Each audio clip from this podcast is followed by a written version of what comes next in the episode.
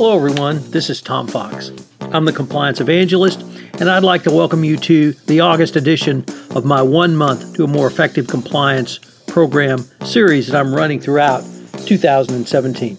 This month will be One Month to More Effective Continuous Improvement. My sponsor this month is Affiliated Monitors.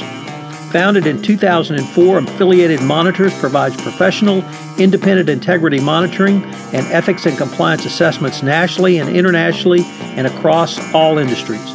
With its knowledge of effective ethics and compliance programs and cultures, Affiliated Monitors is respected for its work as the corporate monitor on matters ranging from multinational corporations to small and mid sized companies, and even individuals.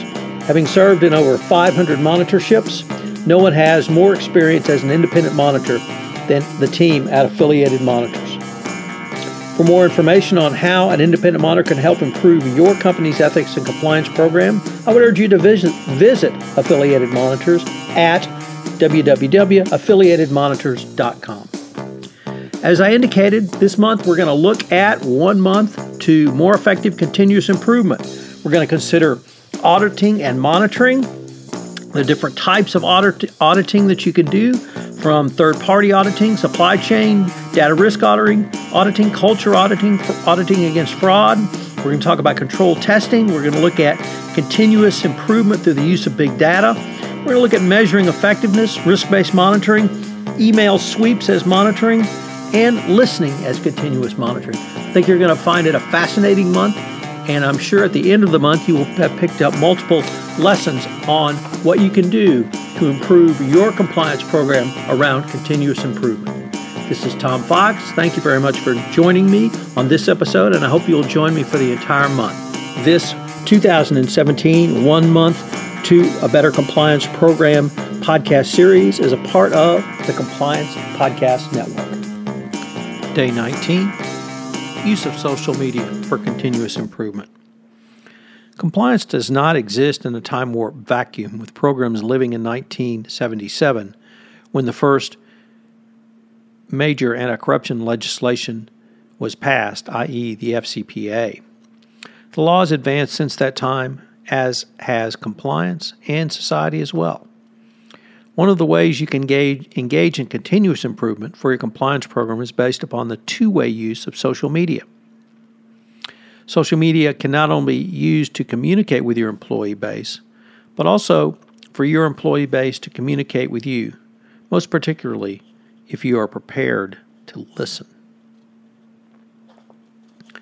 For every CCO or compliance practitioner, you have multiple audiences. The first and foremost is your employee base, but there can be third other audiences, such as third parties, shareholders, senior executives, boards of directors, or other stakeholders.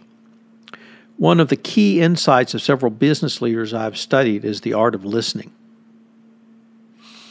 In an MIT Sloan Management Review article entitled How Twitter Users Can Generate Better Ideas, the authors postulated that new research suggests that, an employee, that employees with a diverse Twitter network, one that exposes them to people and ideas they don't already know tend to generate better ideas. This research led to three interesting findings. Number one, overall employees who used Twitter had better ideas than those who didn't. Two, in particular, there was a link between the amount of diversity in the employees' Twitter networks and the quality of their ideas. And three, Twitter users who combined idea scouting and idea connecting were the most innovative. I don't think the first point is too controversial or really even too insightful, as it simply confirms that persons who tend to have greater curiosity generally tend to be more innovative. The logic is fairly straightforward. Good ideas emerge when new information rece- received is combined with what a person already knows. In today's digitally connected world, the amount of information can almost in almost any area is significant. What the authors were able to conclude is through the use of Twitter, the potential for accessing a divergent set of ideas is greater. However, it was the third finding that I found could most positively impact the compliance profession the role of the idea scout and the idea connector. An idea scout is an employee who looks outside an organization to bring in new ideas. The idea connector, meanwhile, is someone who can assimilate the external ideas and find opportunities within an organization to implement these concepts. For the compliance practitioner, the ability to identify, assimilate, and exploit new compliance ideas is a key takeaway.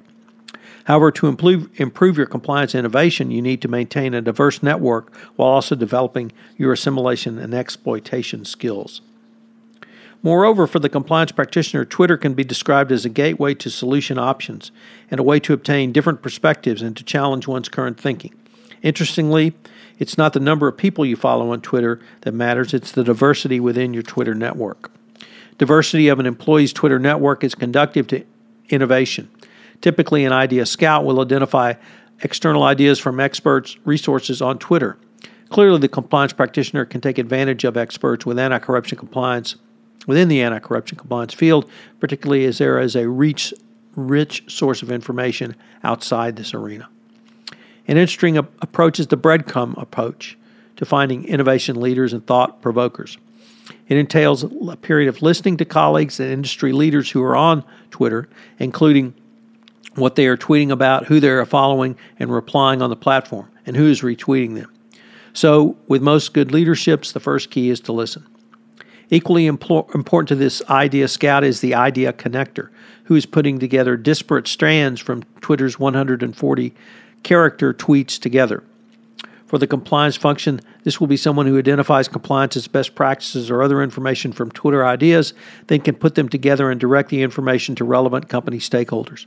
Finally, such a person can curate Twitter ideas and match them to company resources needed to implement them.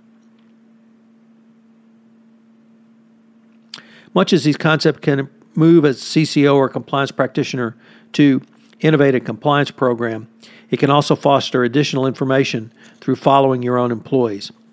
It is well known that Twitter can facilitate greater communication to and from your compliance function, its customer base, aka your employees.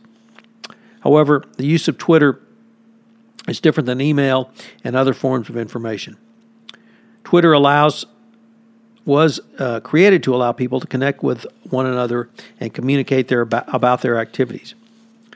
However, the marketing potential was immediately seen and used by many companies. Now, deeper benefits of use have developed and been understood. For the compliance practitioner, one thing you want to consider is to align your Twitter and other social media strategies with your compliance strategy. Match your Twitter strategy to your compliance strategy. Twitter can be a powerful tool for the compliance practitioner. It allows you both to listen and communicate. It is one of the only tools that can work both inbound for you to obtain information and insight and in an outbound manner as well, where you are able to communicate with your compliance customer base, your employees, and you should work to incorporate one or more of these techniques listed to help burn compliance into the DNA fabric of your organization through continuous improvement. So, what are today's three key takeaways? Well, number one, never forget the social part of social media. It's a two way street, and it's a two way approach to communication. It is both inbound and outbound. And I really think that the more you utilize the two way nature of the communication, the more effective it will become for you. Two, Twitter or a similar tool can actually facilitate continuous compliance program improvement by giving you literally free ideas. If you simply follow compliance practitioners in the com- or the compliance community on Twitter, as I do, you'll know there are literally hundreds of people commenting every day with substantive ideas on what you can do. Many uh, people retweet these ideas, and you can data mine this. And finally, number three is an overarching uh, takeaway. As a compliance practitioner, study and embrace technology to move your compliance program forward. Uh, we are fortunate that we're living in one of the most dynamic ages of compliance that have existed in the short life of the profession. Uh, there are cutting edge technologies that are literally being developed every year. And utilizing these technologies can make you a better chief compliance officer. It can make your compliance program more effective. And I think at the end of the day, can make help you make your company more profitable. This is Tom Fox. Thank you very much for joining me for day 19 of one month to more effective continuous improvement, and I hope you'll join me tomorrow for day 20.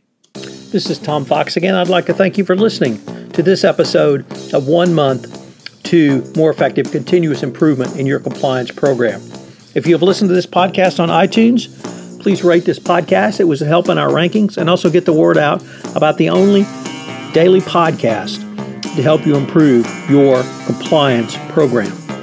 If you have any questions, you can email me at tfox at tfoxlaw.com.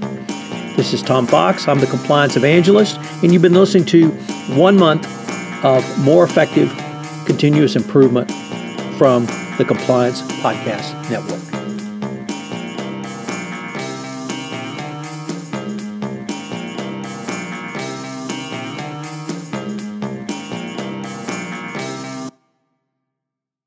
This podcast is a part of the C Suite Radio Network.